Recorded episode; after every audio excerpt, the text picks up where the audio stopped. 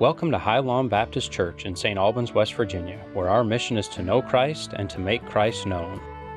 We pray that you are blessed by the sharing of God's truth for us this day. For more information, visit us online at highlawnbaptistchurch.org. Well, good evening. And we are in session number 20, if you can believe it, in our look at the book of Revelation. And we are studying again, this is the third uh, section of the outline that Jesus actually gives to the apostle. But uh, before we continue any further, as always, when we approach God's word, we want to do so with a season of prayer. So if you'll bow your hearts with me. Heavenly Father, as we consider this, uh, as we consider this precious book, and as we come before your throne to claim its promises, Lord, we ask that again you would open our hearts and minds to, to your word, that you would unveil for us that which you have in store, so that not only would we be edified, but Lord, we would gain the knowledge and the wisdom necessary to help build up others in the faith. Be with those outside of our walls, Lord, that need a special healing touch from you, those who are sick. And Lord, as our leaders continue to consider things, uh, things that we, I don't think, ever thought that our society would have to face in our lifetimes. Lord, as we are in a series of unprecedented changes, we ask for your wisdom, your guidance, and your blessing upon our leaders, upon our representatives, and Lord, upon us and our nation. So be with us now. Open us up to your word and use us to be a blessing to others. In the matchless name of Christ, we pray. Amen. Now, as we were taking a look, I asked you to consider a couple of, of a couple of pieces of scripture uh, in the purpose and considering the overall purpose of the tribulation period.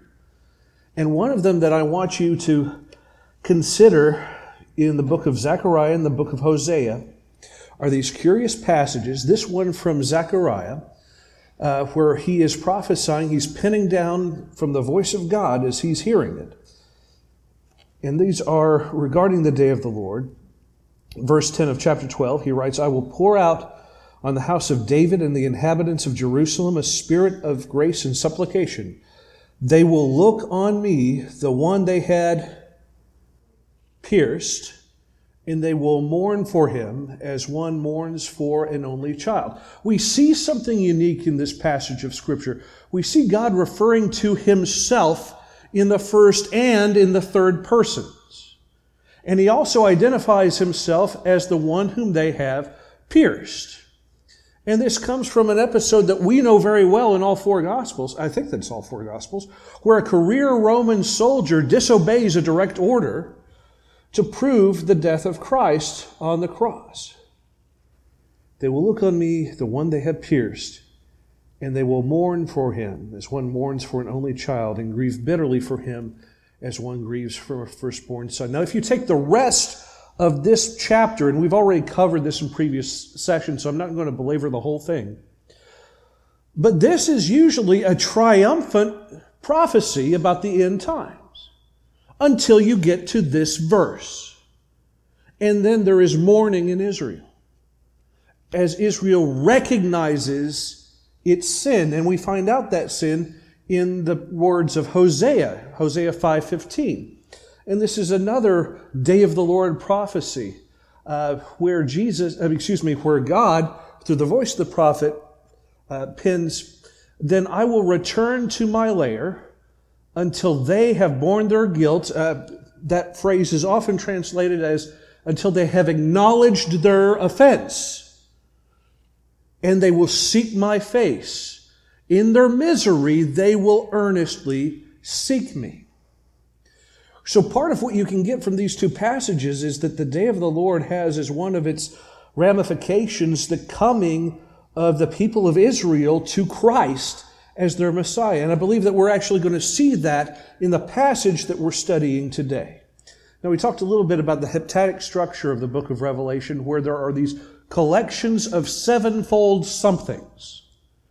There are seven seals, and then there's a pause, a parenthetical statement after seal number six that we're going to actually be talking about today in this session. Then the seventh seal is opened, and that splits up, like the opening of a Russian doll, into seven trumpets. And then the same pattern happens. After trumpet number six, there is a parenthetical statement, a pause, whatever you want to call it, and then the sixth trumpet splits open into seven bowls of wrath. And there is actually a, a pause between bowl number six and bowl number seven, or vial number six and vial number seven, whichever your translation has. And that is the Battle of Armageddon itself. Now, this is just a, a, quick illustration of what we're talking about. We've already covered the seals that have been opened, and we are right now in the space between seals six and seven. So, this is what I'm just effectively calling the first pause. Uh, and this is, this is an already established biblical pattern that we read about when we were talking about Daniel's 70 weeks in Daniel chapter 9 where there are 69 weeks that are all folded together. Then there's a pause, which we call today the church age. And then the seventh week of years, where three and a half weeks temple worship is once again back up and running. And then the person who has made the covenant with the people of Israel to allow them to begin again their temple worship is broken, which ignites the tribulation period that we're, stu- that we're studying about.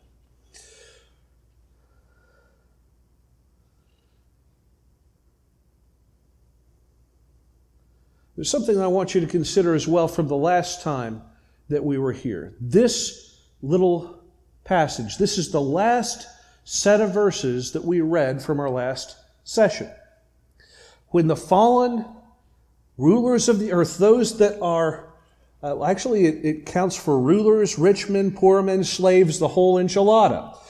They hide in caves and they recognize, even though the church has been called out, they recognize what's going on. They recognize the time in which they are living in, and they, they, they recognize because they're seeing it fulfilled. In verse 16, they said to the mountains and to the rocks, Fall on us and hide us from the face of the one seated on the throne and from the wrath of the Lamb, because the day, the great day of their wrath has come. And they ask the rhetorical question, Who is able to stand? The passage that we're about to study answers that question. Who is able to stand? So these people are, are wanting to be hidden or wanting to be dead before the judgment of God is able to take place and be visited upon them. So the answer to that is those who are, those who choose confession and repentance instead of rebellion and death. Those who ask for God's forgiveness instead of denying his sovereignty. Those who are reliant on His grace instead of relying on their own self sufficiency. So the people of the earth are still in a state of human wisdom. Their hearts have been hardened, their necks have been stiffened, and they don't recognize that grace is an option. So they ask the very rocks, in their own state of rebellion, they demand death over the judgment of God. But we're about to meet a group of people who chose the other course of action. Revelation chapter 8. Revelation chapter 8. I believe we will be able to finish this entire chapter this evening. If you'll notice, I've been kind of pumping the brakes a little bit on our study to make sure that we can delve deeply within this book without necessarily getting marred in the weeds. So, the 144,000. Now, I, know that glibly, uh, yesterday, or yesterday, the last time that we met, I mentioned that if the people with the, uh, the bicycles, the neckties, and the little name tags come to your door and say that they're part of the 144,000, I challenge you to ask them what tribe they're from. And we're about to see why in just a second. All right chapter 7, starting with verse 1. After this, I saw four angels standing at the four corners of the earth, restraining the four winds of the earth so that no wind could blow on the earth or on the sea or on any tree. Now, this is an interesting statement. Tree. Why, did he, why on earth did he include trees? Earth, yes. Sea, yes. Why trees? I saw another angel rising up from the east who had the seal of the living God. Apparently, a, a, a, an emblem of authority. He cried out with a loud voice to the four angels who were allowed to harm the earth and the sea. Do not harm, don't harm the earth or the sea or the trees, there that is again, until we seal the servants of our God on their foreheads. So, a couple of really interesting things here. First of all, what are the judgments of the four winds? There are four angels, and we're, we're the quarter, quarter, excuse me, corners of the earth. Now, this is not saying that John believes that the earth is flat. We're talking about four cardinal points or four cardinal winds as they were understood in that day. So the term uh, gonia is the Greek word for angle, corner, or quarter, which is probably the more literal translation that is being used in this passage. Four again is a number that's often associated with global action. Four horsemen of the apocalypse with a global work. Four quarters of the world, as we hear here. Four angels that are holding back the four winds. Anytime that you see that number, more often than not, it's talking about something that has a global implication.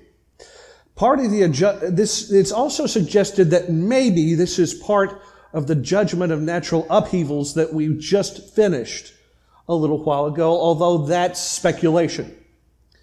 Uh, anemos, that's another Greek word that was used here, which means a very strong tempestuous wind. So we're not just talking about we're not just talking about average weather here. This word has one of two meanings. Number one is a tempest, a stormy wind. The other one is a four principal winds or cardinal winds, something akin to what we in the United States would recognize as the jet stream. Only it's the jet stream focused on one specific area. So we're not talking about a, a meaningless gust here that moves the clouds ever so gently along the horizon. We're talking about a wind capable of generating a tempestuous storm.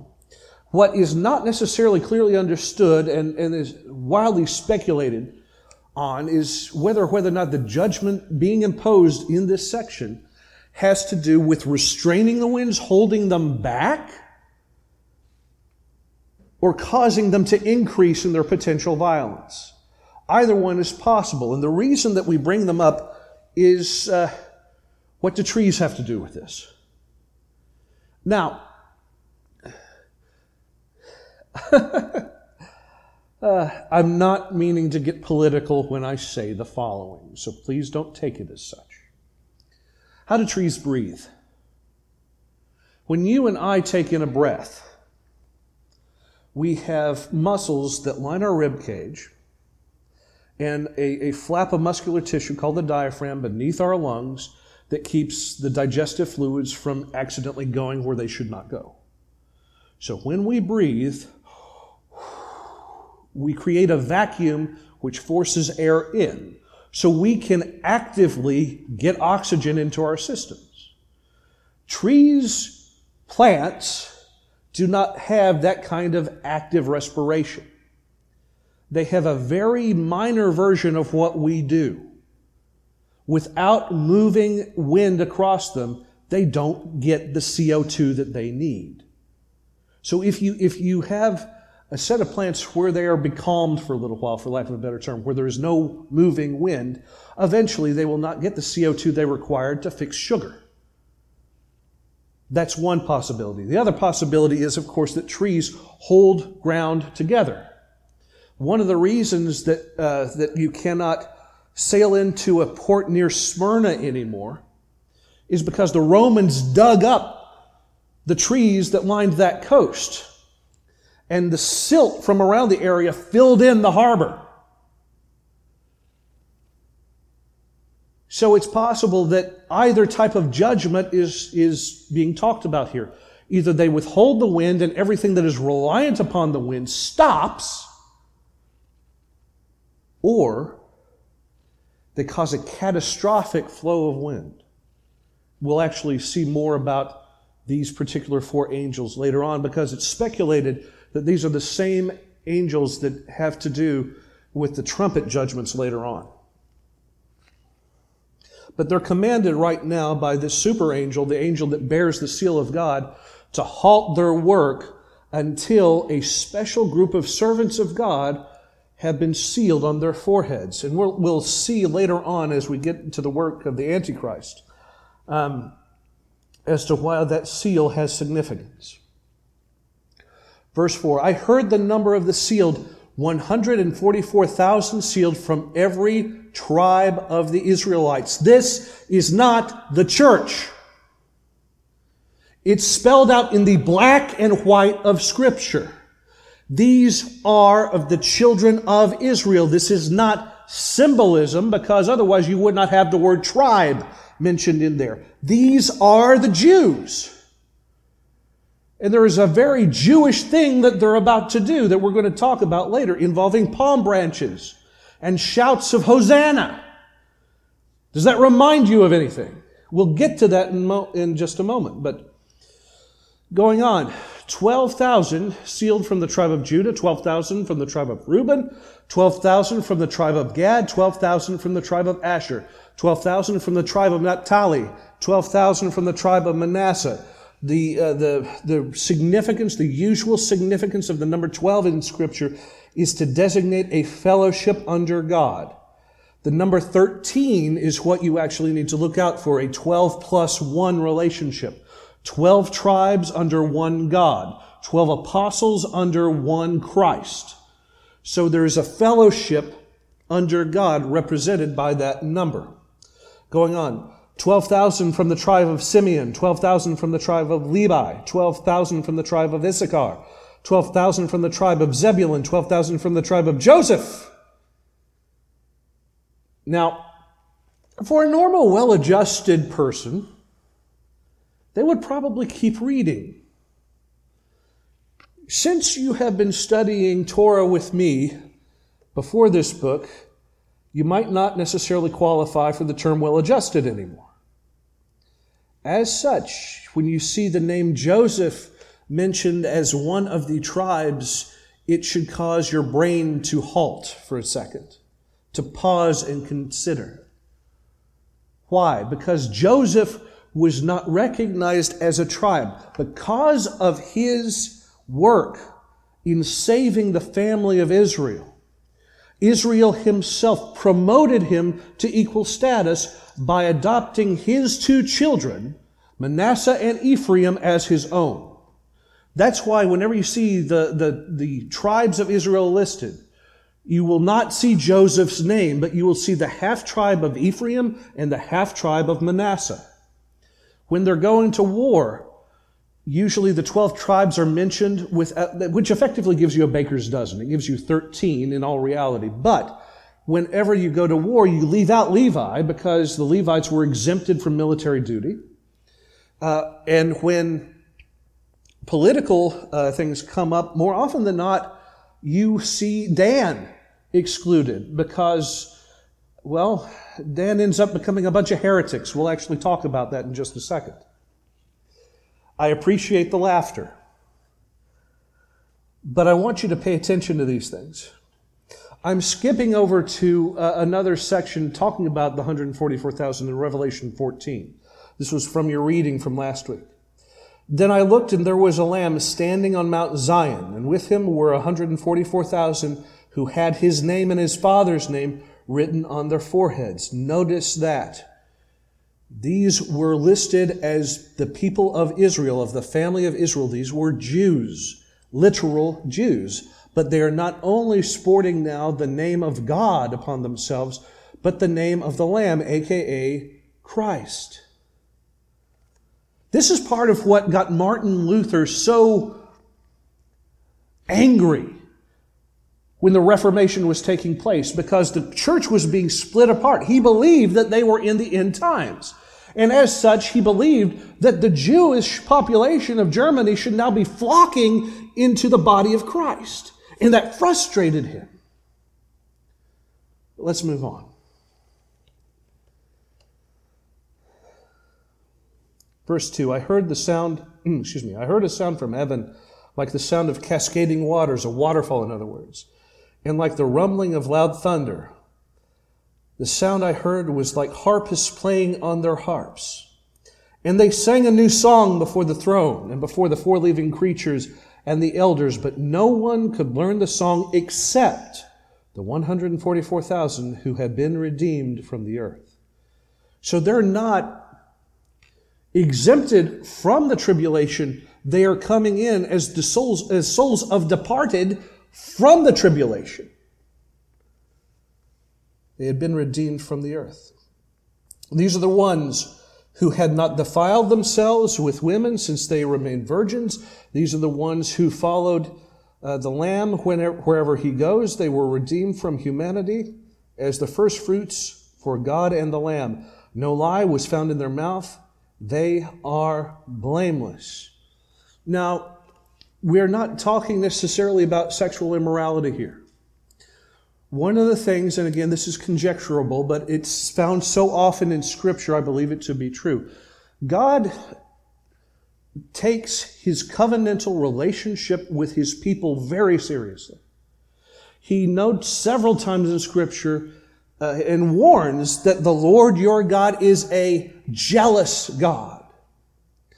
And when he describes the idolatry of his people, he refers to it as a state of fornication or adultery, where one spouse has been maritally unfaithful or sexually unfaithful to the other. In some cases, he actually refers to them as prostituting themselves before a foreign God.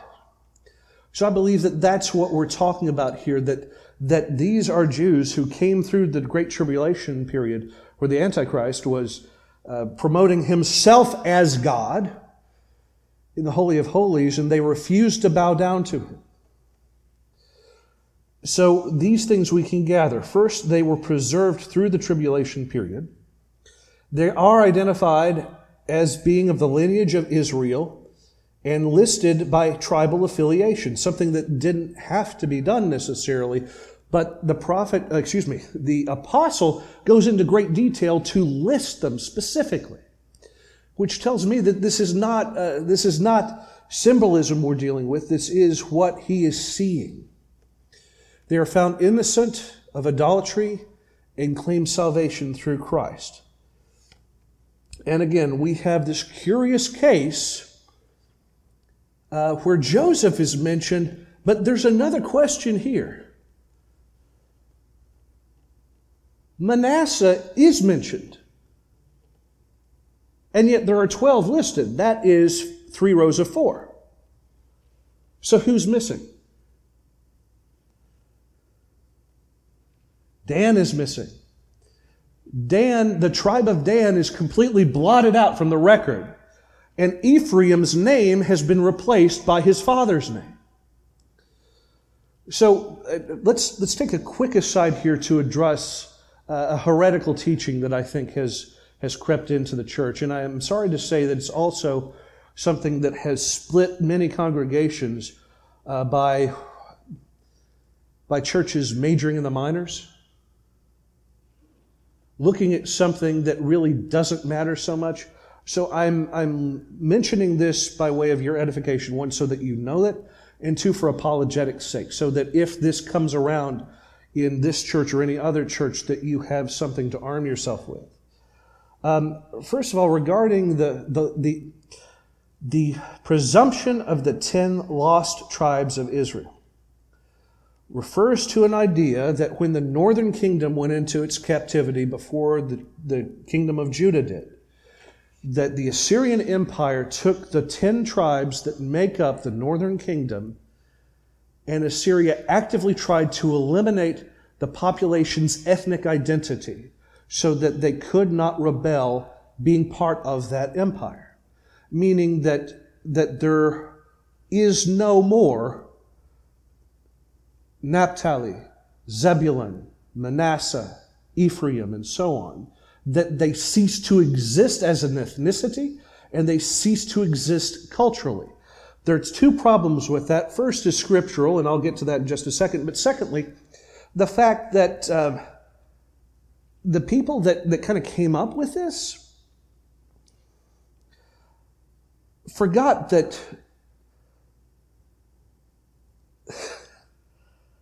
uh, I'm a Kentuckian by birth. I'm currently a West Virginian by residence. The same holds true for all the members of the 12 tribes. Israel was a confederation of tribal lands, 12 tribal lands, with the, the tribe of Levi scattered throughout. Just because you are from the region of Zebulun doesn't necessarily mean you're from the tribe of Zebulun. Just because you are residing in the land of Judah doesn't mean that you happen to be of the tribe of Judah. They had that type of denotative and connotative relationship. But anyway, there's New Testament examples uh, regarding the northern tribes in the book of James and in, in, 1 Peter. Uh, there's the fact that uh, Israel and Moses both prophesy over all 12 tribes in Genesis and in Deuteronomy.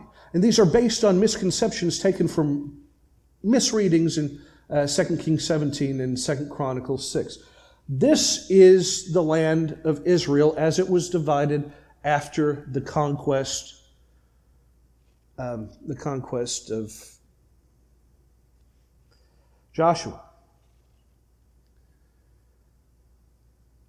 Now, again, all of the tribes have their own tribal lands designated to them except for Levi. There's also this curious case where you'll notice that there's a tribe of Dan down next to the Mediterranean Sea. Now, he eventually disappears from that area and takes over some property up north because he can't defend his own property from the Philistines. And that dates back way, way, way, way back to the, the time of the judges. So, what this teaching, if you want to call it that, is saying is that Asher, Issachar, Manasseh, Zebulun, Ephraim, Gad, Naphtali, Dan, and Reuben no longer exist.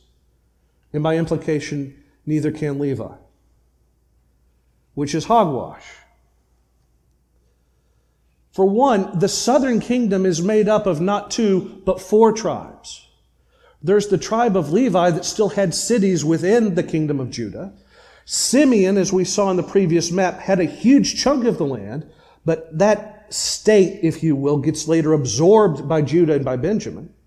So in the southern kingdom, there aren't two tribes, but there are four. So if there are any missing tribes, there'd actually be eight.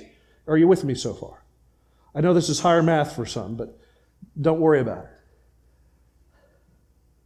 So just, just to instruct you about this, what had effectively happened when the civil war happened and Jeroboam took control of the northern kingdom, he instituted idol worship under his own control as a means of taking political charge of these 10 unruly tribes. And that resulted in a mass migration of both Levites and other um, faithful from the northern 10 into the southern kingdom of Judah he set up two of all things golden calf shrines. One in Bethel, which is located in the tribe area of Ephraim, and the other one, guess where? Dan, the two tribes that are not listed in Revelation, whose names were blotted out. Now, before the Assyrian exile, many families moved to Israel from Judah, excuse me, from Israel to Judah out of political support for David's dynasty. Others moved there to continue faithfully worshiping God at the temple in Jerusalem. And we actually have a recording, uh, recorded case of a mass migration during the time of King Asa. And again, this is all before the Babylonian, excuse me, the Assyrian captivity. When the Assyrians finally hit in 740 BC, give or take, uh, they, they did attempt this type of cultural extermination.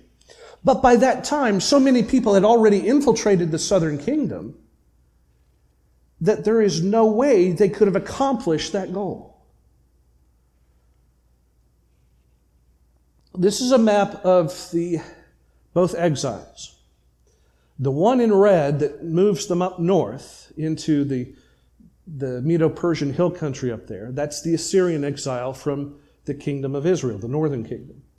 And that's what they did. They spread the members out so that they, these are those that were remained up north that were idolaters. Assyria basically wiped them out by getting them to intermarry and spreading them out so that they would not have anybody next to them that were of their own tribe, of their own family, of their own heritage. However, by that time, so many had migrated down south that when the Babylonian exile happened, they were protected. Because remember, Babylon's exile was limited by God Himself to only 70 years, with the promise that unlike the northern kingdom, the southern kingdom would return because they had remained faithful. In fact, when Cyrus commissions and gives financial incentives to the people of the southern kingdom to return to Jerusalem, uh, they were actually treated well enough to the point that a good, I think it was 70 some odd percent of them stayed. When Peter starts to write his epistles, he's doing it from, the, from Babylon, where he is engaged in ministry. How's that for a surprise? Now, I know that some people say that that was a code word for Rome, but that's, we'll, we'll actually get into that. We'll deal with that at a later date. But even after the Assyrian exile, King Hezekiah of Judah calls for all the families of Israel to worship in Jerusalem to celebrate the Passover with him, meaning that there was still a remnant left in that land. Josiah, about 80 years later, accepts an offering for the sake of renovating the temple from listed Manasseh and Ephraim and all the rest of the remnant of the northern kingdom. And in the New Testament, the book of Acts, chapter 26, the book of James, from its very first verse, calls out that it's being addressed to the 12 tribes of Israel. The prophetess Anna, who received and blessed the Christ child in her arms, claims to have been from the tribe of Asher. That's a northern kingdom. So these tribes weren't lost. I found them. Guess where? In the Bible. So let's do away with that. Moving on. The tribe of Dan.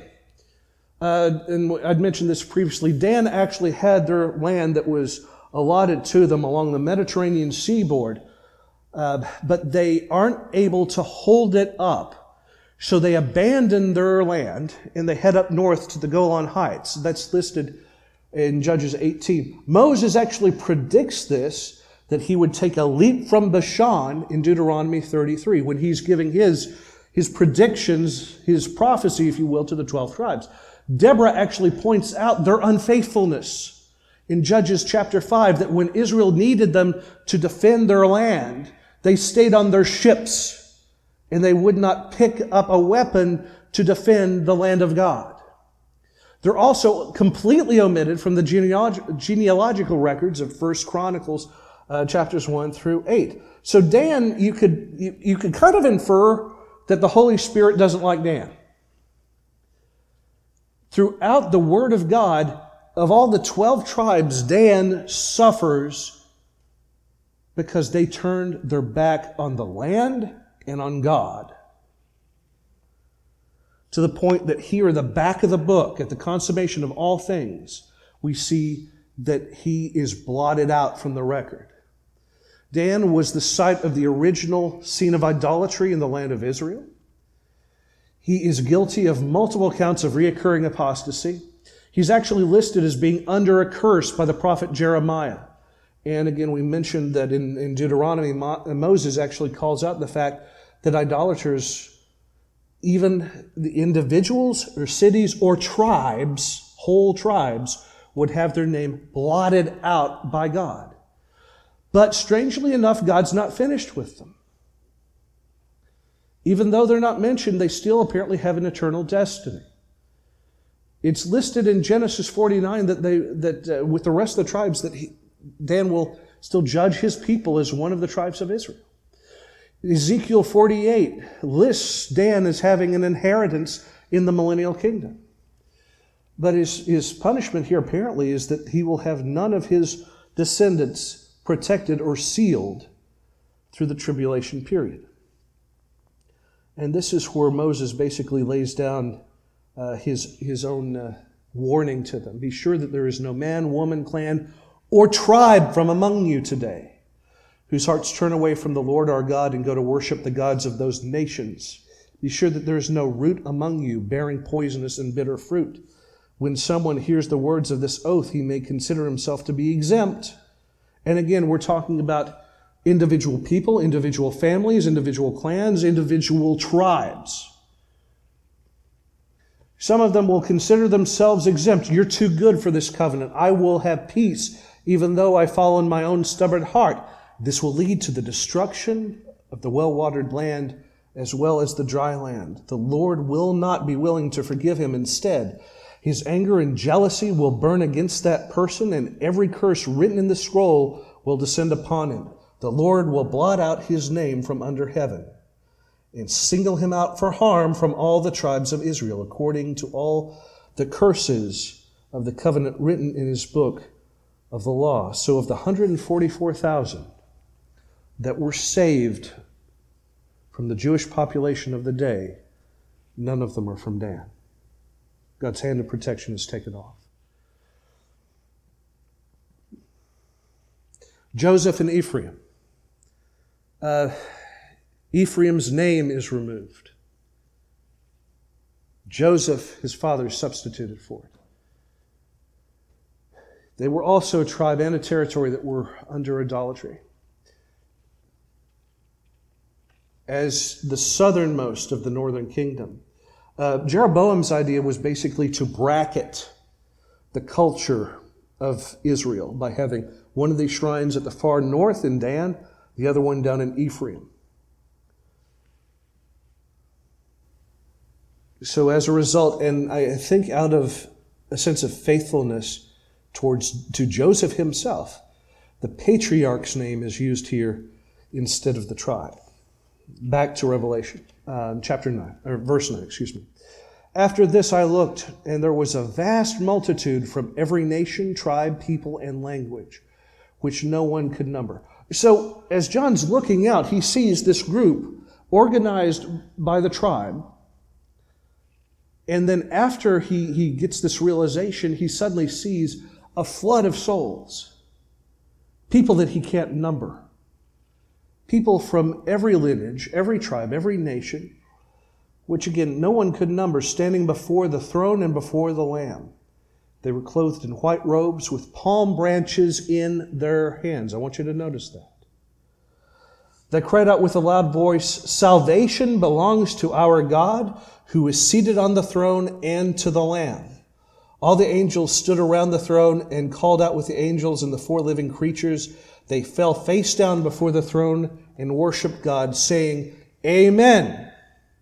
Blessing and glory and wisdom, thanksgiving and honor and power and strength be to our God forever and ever. Amen. Amen. Don't be ashamed of lifting the holy amen. Number one, we're Baptists, it's in our blood. Number two, it's scriptural. Black and white, never lay down on the amen. But without looking, you know me by now, how many blessings are listed in that single verse? Blessing, glory, wisdom, thanksgiving, honor, power, and strength. I defy any of you to count how many seven occurrences there are in the book of Revelation. And, and this is, this is a continued build up from other saints that we've read about from the previous chapters too. So this is a sevenfold blessing declared by the throne of God. Then one of the elders asked me, who are these people in the white robes and where did they come from? He's, he's giving John an excuse to ask the question. And I said to him, Sir, you know. Then he told me, These are the ones coming out of the great tribulation.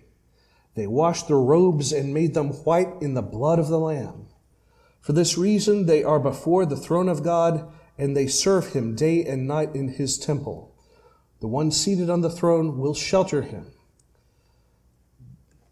They will no longer hunger, they will no longer thirst. The sun will no longer strike them, nor any scorching heat. And that's a curious phrase. I'm curious to know if that's foreshadowing to some of the judgments that we'll see upon the earth later on. For the Lamb who is at the center of the throne will shepherd them. He will guide them to springs, to springs of the water of life. And guide, and God, excuse me, will wipe away every tear from their eyes.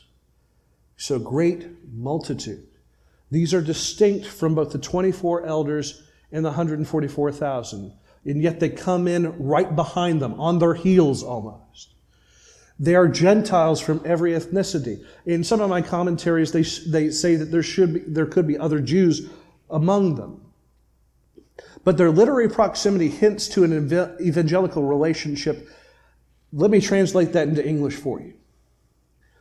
Because they're on the heels of the 144,000 Jews, what is, is kind of hinted at through their proximity is that after these group of the people of God comes to recognize Christ, and again, we have palm branches, branches waving, then they evangelize the rest. To the Jew first and then the Gentile. The Jew first, then the Greek in some of your translations. But the idea is, given how, how this scene plays out, that once they recognize Christ, once they look upon Him who they have pierced, and recognize their sin, recognize and confess it before Christ, and accept Him, they go and do what Israel was always intended to do, which is become a kingdom of priests and invite others to come into the fold of God. They lift up a sevenfold praise to Him, echoed by the angels it's listed that they serve God constantly, constantly from around his throne, that God is their shelter, that they are hereby relieved from all of the curse of mortality, hunger, thirst, intense sin. I already talked about the potential foreshadowing of judgments later to come, and that they recognize the Lamb, meaning Christ, as their shepherd. The acceptance of the Messiah. When I talk about the palm branches, I want you to notice this too. Um, Number one, their robes are all washed in his blood, meaning they've accepted his sacrifice for redemption of their sin. They're waving the palm branches and they are shouting that salvation belongs to our God. This is an echo of what they were shouting on Palm Sunday when the Messiah presented himself as the Messiah to Israel when they shouted, Yeshua Hosanna, Jesus Hosanna. Hosanna, we don't normally think of this, but translated literally means save us. Yeshua literally means meaning Savior. So as they're waving palm branches and Jesus is riding a donkey into Jerusalem, what they are literally shouting is Savior, save us. But here they are recognizing in the 144,000 and then everyone that are coming in with them that salvation, that saving act belongs to God and has come through the Lamb. This is the fulfillment of Palm Sunday.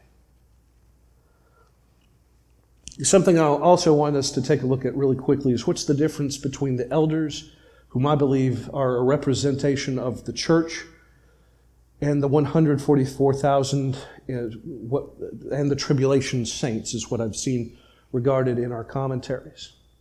The 24 hour uh, elders, 24 hours, good grief. The 24 elders were given crowns when we first see them the tribulation saints have no crowns. The 24 elders are given harps. The, the tribulation saints are given palm branches. The elders were not. Supposedly because they had already priorly accepted Christ, as represented through the believers back during his earthly ministry. But that's, that's conjecture. We'll move on. The 24 hour elders were exempted from the tribulation tribulation saints were saved during the time of the tribulation. The elders sit upon their own thrones, seats, thronos, seat of power. The tribulation saints, on the other hand, stand before the throne. The 24 elders are recognized and called kings and priests. But it takes John asking somebody to understand who the tribulation saints were. So these are distinct people, nevertheless brought into the family of God. All right. Saved during the tribulation. Anything, anything else for us to consider? Or questions, comments?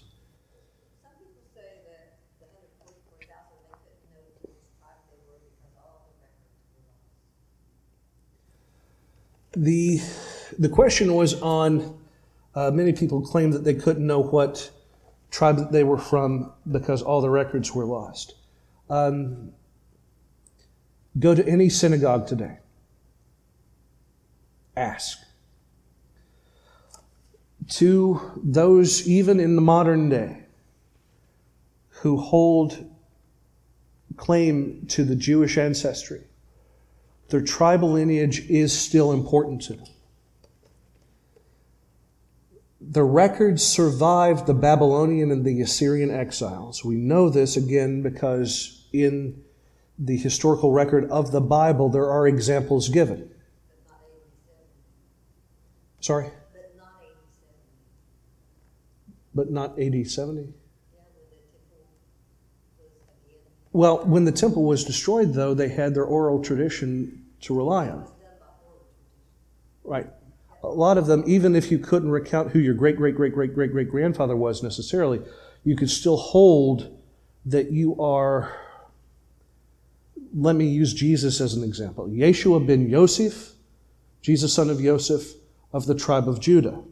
At least that much you can hold on to and begin the record anew if you had to which a lot of them apparently did. So while that is highly conjecturable, uh, I, I, say that through their own tradition, they've still maintained it. At least that's what I've, in my interactions with our local community here, that's what I've kind of come to understand. Yes. Even if they couldn't, like in, in the Bible itself, you find examples, particularly with Jesus' lineage, where he could trace his, well, in one case, he could trace his ancestry all the way back to Adam. But even if those records were lost, from generation one, starting with AD 70 after the Babylonian exile, you at least had your last name that you could count on. Uh, Jason, son of Robbins of the tribe of Scotland um, you know, I could at least have that to pick back up on.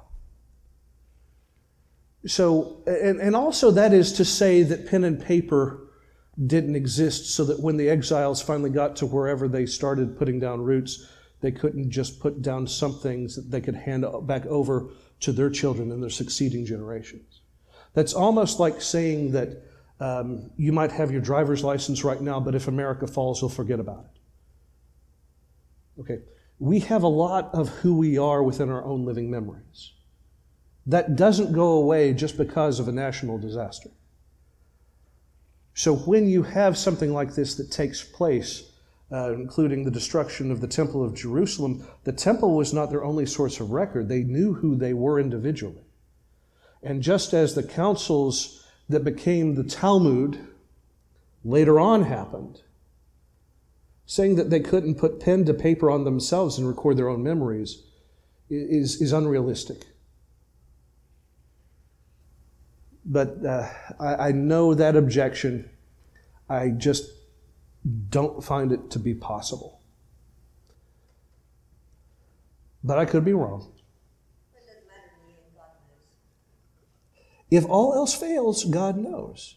It doesn't say necessarily who puts them together tribe by tribe. It could be the angels themselves, who, after this type of diaspora, could declare that you are such and such, son or daughter of so and so of the tribe of Yada.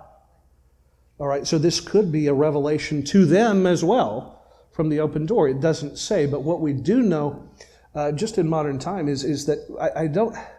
I think we take our own ignorance from the early Middle Ages and we apply it to everybody.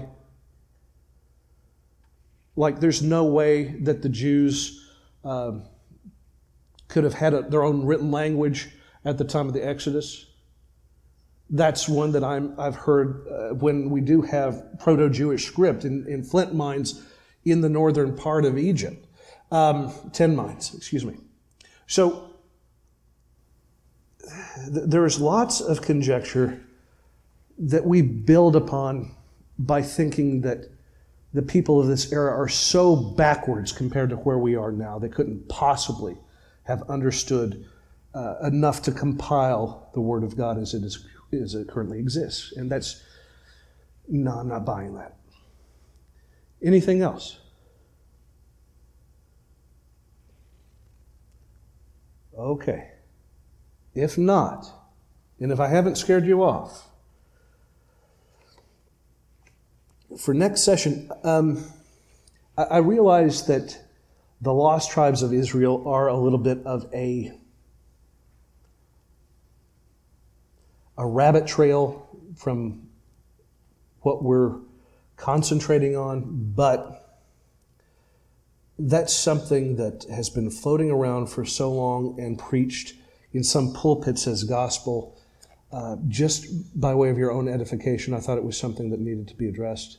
Because again, I have seen it actually rip churches apart that are so nitpicky on their own theology. What, what, what the, the argument is? The argument is that there is So I heard you saying there is no such thing as the lost tribes of Israel. Not to the extent as that legend that legend claims.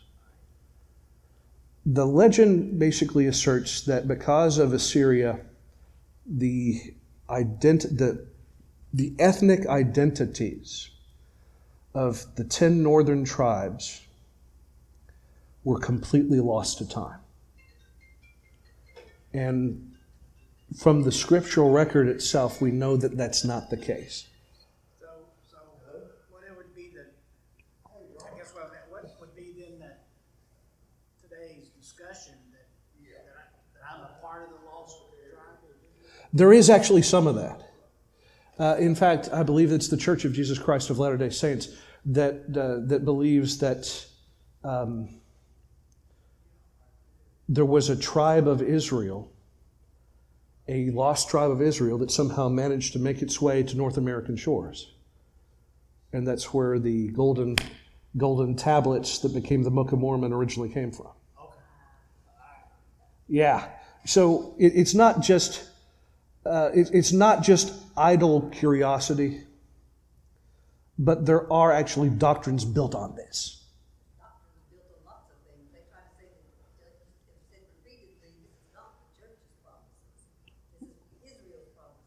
Right. Romans, what, nine, ten, and eleven make a distinction between the church promises, Israel's promises, and the Gentiles. Right. So in, in talking about um, the people of God as a whole, um, we have a bad habit of thinking that the church inherit inherited everything. That the church has replaced Israel completely. That all of the promises set aside, including the destiny that is set aside for Israel, has been nullified, voided out, because they rejected their Messiah. Well, no, they didn't. Not entirely. The, um, the majority of them, that is certainly true in the religious establishment of the day. That's definitely true. But the first five plus thousand converts to Christianity were Jews. In fact, some churches today don't necessarily believe this, but Jesus Christ son, uh, was a Jew. Imagine that. Um, you know, it, it, it, this has been used time and time again to justify a lot of anti Semitism. And that's one of the reasons that I, I want to draw that distinction in your hearing. Israel, Romans 9, 10, 11, Paul's definitive Christ, uh, statement on Christian doctrine. Paul lines out that the church and Israel both have eternal destinies and they are separate destinies. They're still under the auspices of the one God. And in modern times, in order to be saved, you do have to accept Christ. Don't get me wrong with that. But the people of Israel, God has not stopped loving them.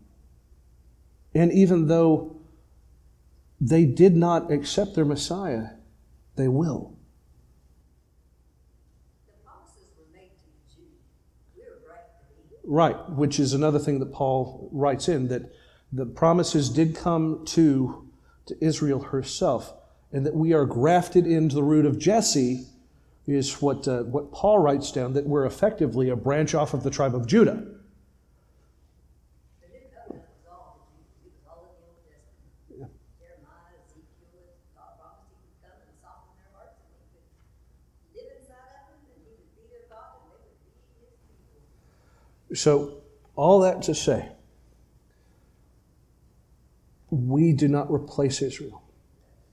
We are part of the family, but the church has her own destiny.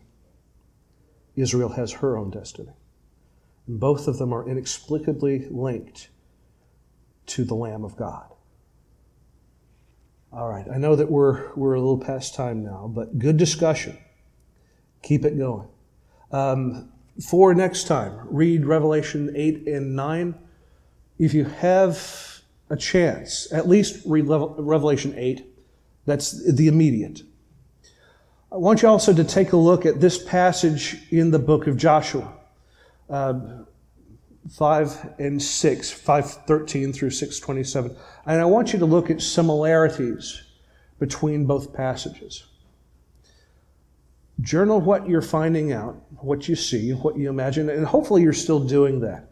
Um, again, this is an opportunity for you to discover in your own life what you have learned previously and how it differs from the deep dive that we're learning now. One of the things that, that I still scratch my head about, we have a, a local church, a, a, a neighbor church, in fact, that did a Revelation study in a month.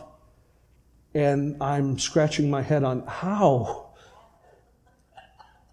Yeah, really. I mean, I, you, you, this is one of those books where you have to pump the brakes on occasion to make sure that as you're talking about it, you're understanding what you're talking about. Um, so, yes, we did kind of take one little rabbit trail. Again, I hope that, that, that you, you do get something out of that. But um, what we're starting to discover, I think, through all this is our place in His story. We will be part of the church that is around the throne. Uh, we will be not necessarily one of the tribulation saints, but we'll be represented uh, by those that are the elders. Why? Because there are only two people, two types of people listed in the Bible that are prophets and priests and kings, or at least priests and kings. One of them is Jesus Christ himself. The other one is you. Priest right now, kings and queens later. Claim that promise, just as you claim the promise of blessing of this book. Amen. So, Heavenly Father, as we draw this time of study to a close, we thank you uh, for gifting us with curious minds, minds that hunger and thirst for righteousness as well as uh, a hungering and thirsting for your word. Please continue to use this time to bless those who hear your word proclaimed and use these efforts to both encourage and to strengthen the faith of all that hear. As we commit ourselves in this time into your hands without any reservation, take us and use us to continue to build your kingdom here. In the matchless name of Christ, we pray. Amen. Thank you for listening to the latest podcast from High Lawn Baptist Church.